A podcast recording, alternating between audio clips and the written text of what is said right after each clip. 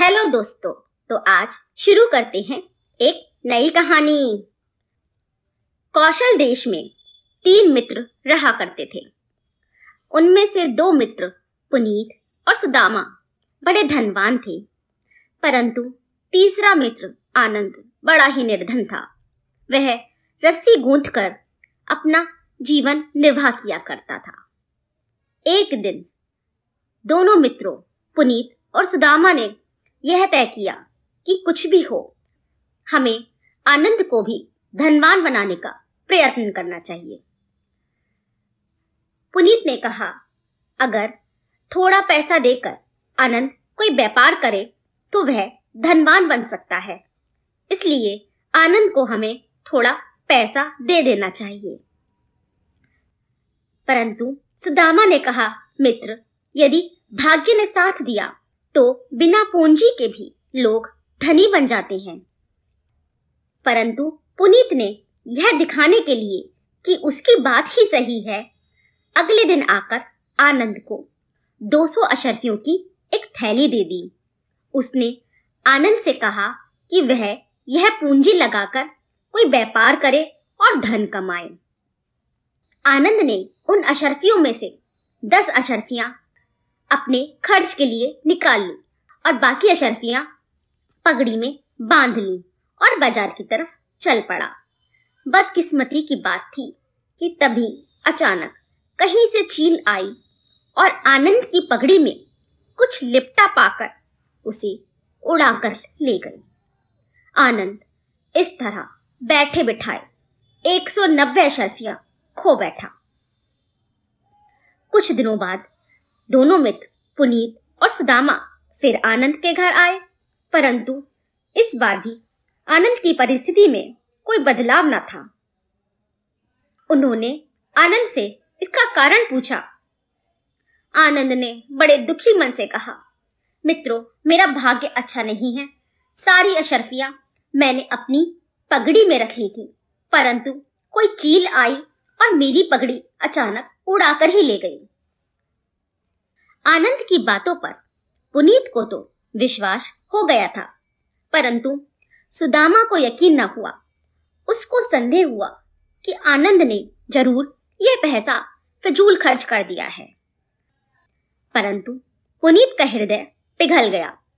उसने फिर से आनंद को 200 अशर्फियों की थैली दी और सलाह दी कि कम से कम इस बार इन पैसों को किसी व्यापार में लगाओ और खूब पैसा कमाओ। आनंद ने वह अशर्फी की थैली पुनीत से ली और भूस की टोकरी की तह में संभाल कर रख दी और वह कुछ जरूरी चीजें खरीदने के लिए बाजार की ओर निकल पड़ा। आनंद जब वापस घर आया तो उसको भूस की टोकरी कहीं दिखाई न दी। यह देखकर वह सहम गया और अपनी पत्नी से पूछा। आनंद की पत्नी ने जवाब दिया, अनाज बिकने के लिए आया था और उसके पास पैसे नहीं थे, इसलिए भूस की टोकरी देकर उसने अनाज खरीद लिया। आनंद यह सब बातें सुनकर बड़ा दुखी हुआ। कुछ दिनों बाद दोनों मित्र पुनीत और सुदामा फिर आनंद के घर आए। आनंद ने उन दोनों को सभी घटनाओं के बारे में फिर से बताया। आनंद पहले से भी दुबला लग रहा था, उसके कपड़े फटकर चिथड़े हो गए थे। तब सुदामा ने इसका कारण पूछा। तब उसने कहा, उसके घर में सुई तक नहीं है। सुदामा तभी बाजार से सुइयां लेकर आया था। उनमें से एक सुई आनंद को देते हुए कहा, जाओ इस सुई से अपने कपड़ों की मरम्मत करवा लो। और यह कहकर पुनीत और सुदामा अपने घर की ओर लौट पड़े। उसी रात पड़ोस में रहने वाले मछियारे की पत्नी ने आकर आनंद की पत्नी से कहा, क्यों बहन, तुम्हारे घर में कोई सुई मिल सकेगी? कल सवेरे ही हमारे लोग जाल लेकर मछलियां पकड़ने जा रहे हैं और हमें जालों की मरम्मत करनी है, इसीलिए सुई चाहिए। मैं वादा करती हूँ, जाल में जो मछली सबसे पहले फंसेगी वह मैं तुम्हारे घर भिजवा दूंगी। आनंद की पत्नी ने मछियारे की पत्नी को सुई दे दी। अगले दिन शाम को जब मछियारा घर पर वापस आया तो उसने अपनी बेटी के हाथ एक बड़ी सी मछली आनंद के घर पहुंचा दी। जब आनंद की पत्नी ने उस मछली में चीरा लगाया तो उसके पेट में कोई शीशे जैसी चमकदार चीज दिखाई दी। आनंद वह शीशे की चमकदार चीज लेकर सीधा शहर में चला गया। आनंद ने चमकदार चीज को ले जाकर शहर में जौहरियों को दिखाया। वह चमकदार चीज सचमुच बड़ा कीमती हीरा था। उसे एक बड़े जौहरी ने पूरे 20,000 अशरफियां देकर खरीदा।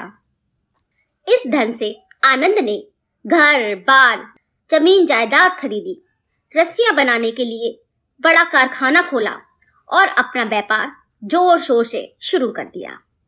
और आनंद देखते ही देखते बहुत बड़ा धनवान बन गया।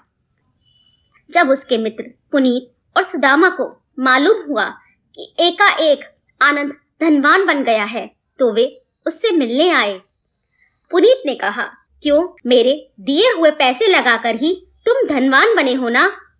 आनंद ने जो कुछ जैसे घटित हुआ था उसको शुरू से अंत तक उन दोनों को कह सुनाया। तब सुदामा ने कहा, देखा, भाग्य ने जब साथ दिया तो आनंद मेरी दी हुई सुई के कारण ही इतना धनवान बन गया। इस बार पुनीत को आनंद पर विश्वास नहीं हुआ। उसने सोचा कि आनंद उसी के पैसों से धनवान बना है और वह छुपाने की कोशिश कर रहा है। तीनों मित्र तब आनंद के नए घर को देखने के लिए निकल पड़े।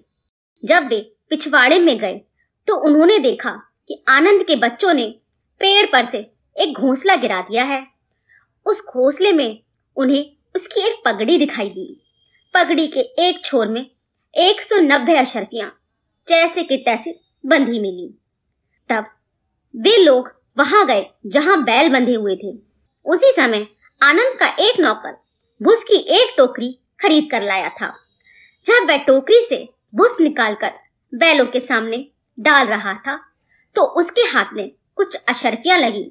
ये वही 190 अशरफियां थी जो आनंद ने खोई थी। तब पुनीत भी सुदामा की बात से सहमत हो गया कि जब अच्छे दिन आते हैं तो सुई भी सौभाग्य का कारण बन सकती है। तो दोस्तों, जो भाग्य में है वह कहीं से भी भागकर आपके पास आएगा और जो भाग्य में नहीं है वह आकर भी भाग जाएगा। फिर चिंता किस बात की?